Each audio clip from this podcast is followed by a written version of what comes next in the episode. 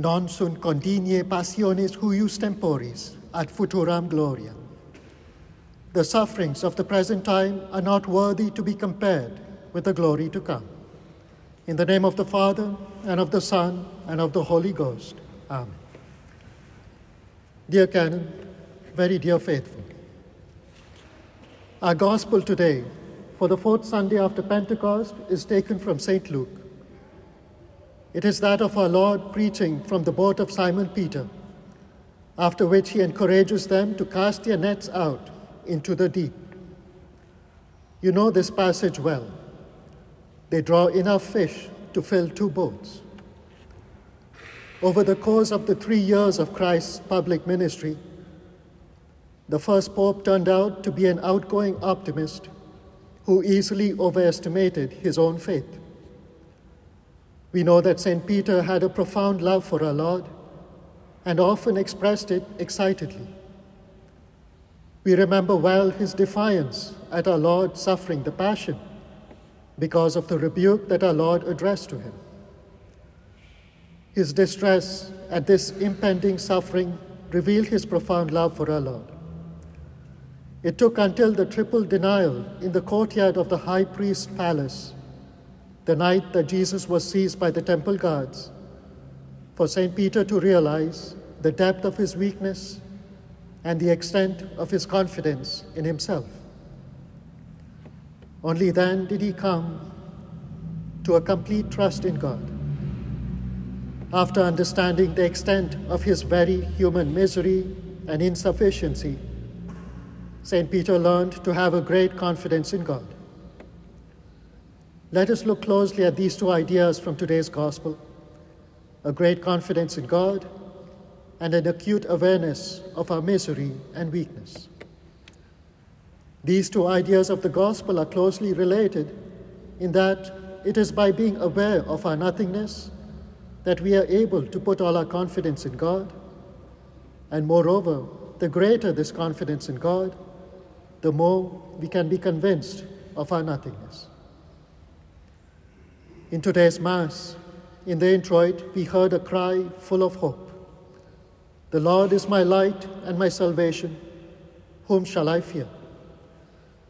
We know that our Lord is always before us in the Blessed Sacrament, that He comes to us in Holy Communion. Nothing, it seems, can separate us from Him. Therefore, we have no reason to fear any failure. Yet we are aware of our weaknesses, our failures, and infidelities. We need to humbly repeat the beautiful prayer of the gradual Save us, O Lord, and pardon our sins. Help us, O God, our Savior, for the glory of your name. In spite of the continual help of divine grace, in spite of so many confessions and communions, we have to acknowledge new failures every day and begin again. The struggle is arduous and painful, but in today's epistle, St. Paul reminds us the sufferings of this time are not worthy to be compared to the glory to come that shall be revealed in us. Even though this thought is one of consolation, hope, and confidence, it does not prevent us from longing for freedom and complete redemption. This is what the apostle experienced when he said, We also, who have the first fruits of the Spirit, even we ourselves groan within ourselves, waiting for the adoption of the sons of God, the redemption of our body in Christ Jesus. The more we suffer because of our wretchedness, the more we should turn to Jesus with full confidence in the power of his redemption. Today's gospel passage relates an incident early in our Lord's public ministry, after the wedding at Cana. In reading this passage, we can take note of the love and admiration of the people for Jesus Christ. Even after he healed many of them, they would cling to him, seeking even more. His whole appearance must have been overflowing with grace. When he spoke, they listened in silence. Our Lord sought to avoid the glory that they wanted to give him. Therefore, he separated himself from the crowd and climbed into the boat of Simon and Andrew, went out a little into the lake, and preached to the crowd from there. He was anxious to reach all of them without avoiding them. Such is his kindness to his people. He showed more of it in asking St. Peter if he could use his boat, the condescension of the Creator, bending down to respect the free will of his creature.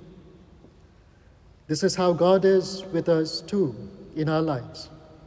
He respects our free will. St. Augustine tells us that he who created us without us will not save us without us. He waits for our cooperation. Seeing that they had been unsuccessful, our Lord told St. Peter to put their nets out again. The first pope pointed out, Master, we have toiled all night and have taken nothing. But not wanting to disobey, he says, At your word, I will let down the net. Their catch was so large that it astonished the experienced fishermen. There is a mystical sense to this. By their own work, they were unsuccessful. Our efforts in the spiritual life to overcome a sin, to get rid of an attachment, to forget injuries, to adapt ourselves to our neighbor's way of doing things, to subject our will to another's, are often unsuccessful and result in empty nets after a whole night's worth of work. This should not be a cause for discouragement. In today's gospel, we see that upon listening to the divine command, the apostles were able to fill the boats. St. Ambrose explains that this was possible by faith in our Lord. If we can humbly acknowledge our failure before God, instead of giving into annoyance, our failure itself will soon turn into victory. After admitting publicly that he had taken nothing at the word of the Lord, St. Peter had an abundant catch far beyond his expectations. St. Therese of Lisieux explains that Jesus gives as God with divine generosity, but he insists on humility of heart.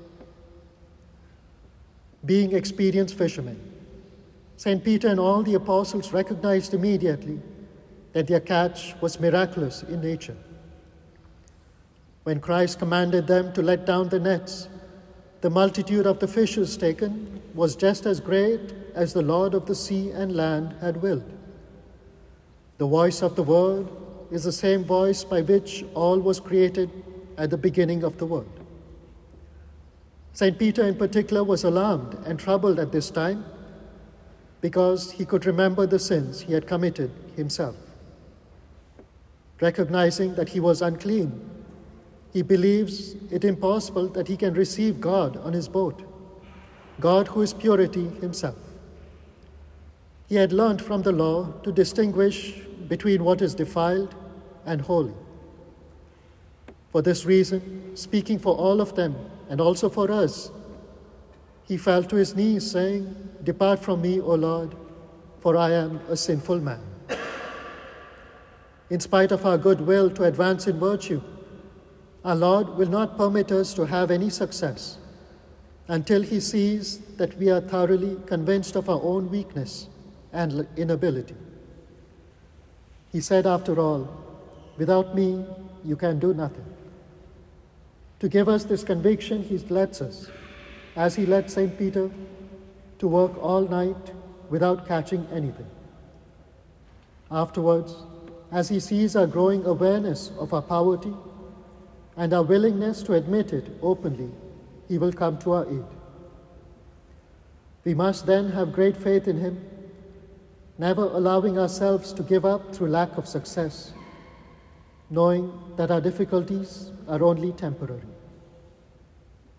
Every day, relying on His Word, we must begin again. If we have learned not to trust in our own strength, we must also learn to have complete confidence in our source of divine aid. If we have not made any advance, we must ask if we lack unshakable confidence in Jesus. Besides being displeasing to Jesus, this deficiency paralyzes our spiritual life. Let us repeat with Peter in a similar cry of confidence. In verbo tuo laxabo rete. Lord, at thy word, I will let down the net. Let us repeat it every day, every moment, without ever growing weary.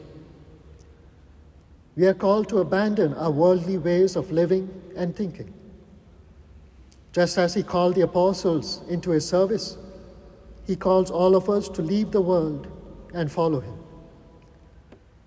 Take note that the apostles were called to be fishermen in the church, though of a different sort. We can say that their lives were transformed by Jesus Christ. We too are called to this kind of transformation. St. Paul speaks of the glory that awaits us in today's epistle. He points out, as we saw at the beginning of this homily, that the sufferings of this present time are not worthy to be compared to that glory. In humbly acknowledging our failure in our way of doing things and responding to the Lord's call, we too will be transformed in time to enter heaven. Each and every one of us is called to this sanctity in our lives to allow Christ to transform us and to bear witness to this transformation. St. Francis de Sales tells us in the introduction to the devout life when God created the world, He commanded each tree to bear fruit after its own kind. And even so, He bids Christians, the living trees of His church, to bring forth fruits of devotion, each one according to his kind and vocation. A different exercise of devotion is required of each. The nobleman, the artisan, the servant, the prince, the maiden, and the wife. And furthermore, each such practice must be modified according to the strength, the calling, and the duties of each individual. It is an error, and even more a heresy, to seek to banish the devout life from the soldier's guardroom, the mechanic's workshop, the prince's court, or the domestic hearth.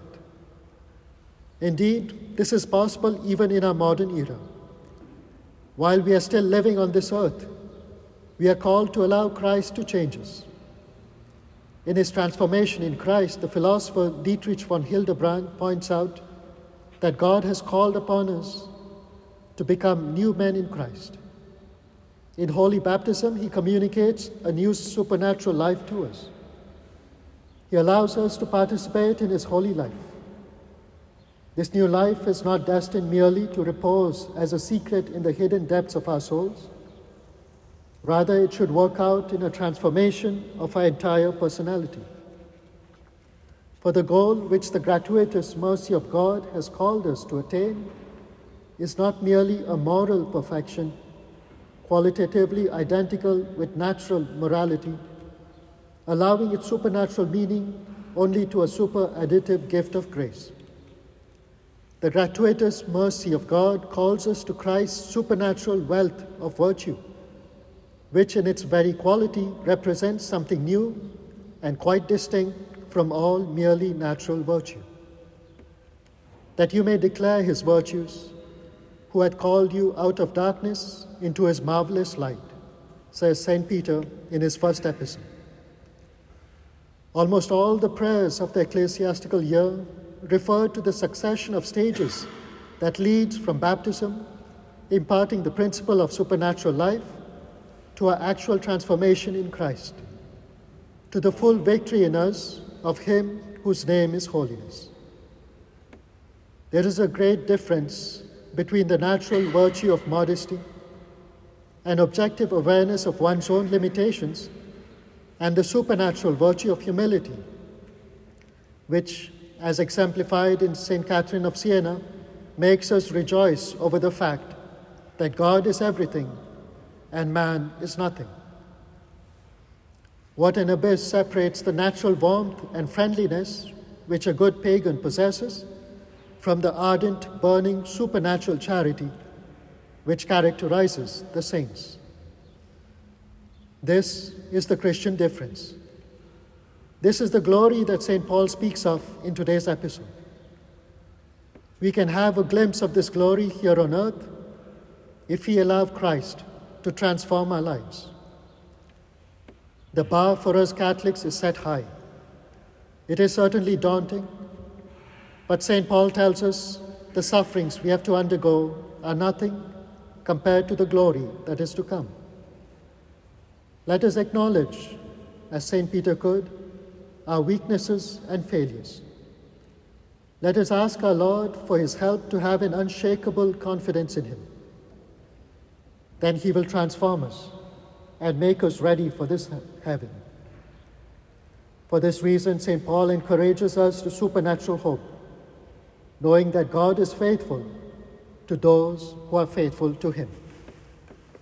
In the name of the Father, and of the Son, and of the Holy Spirit. Amen.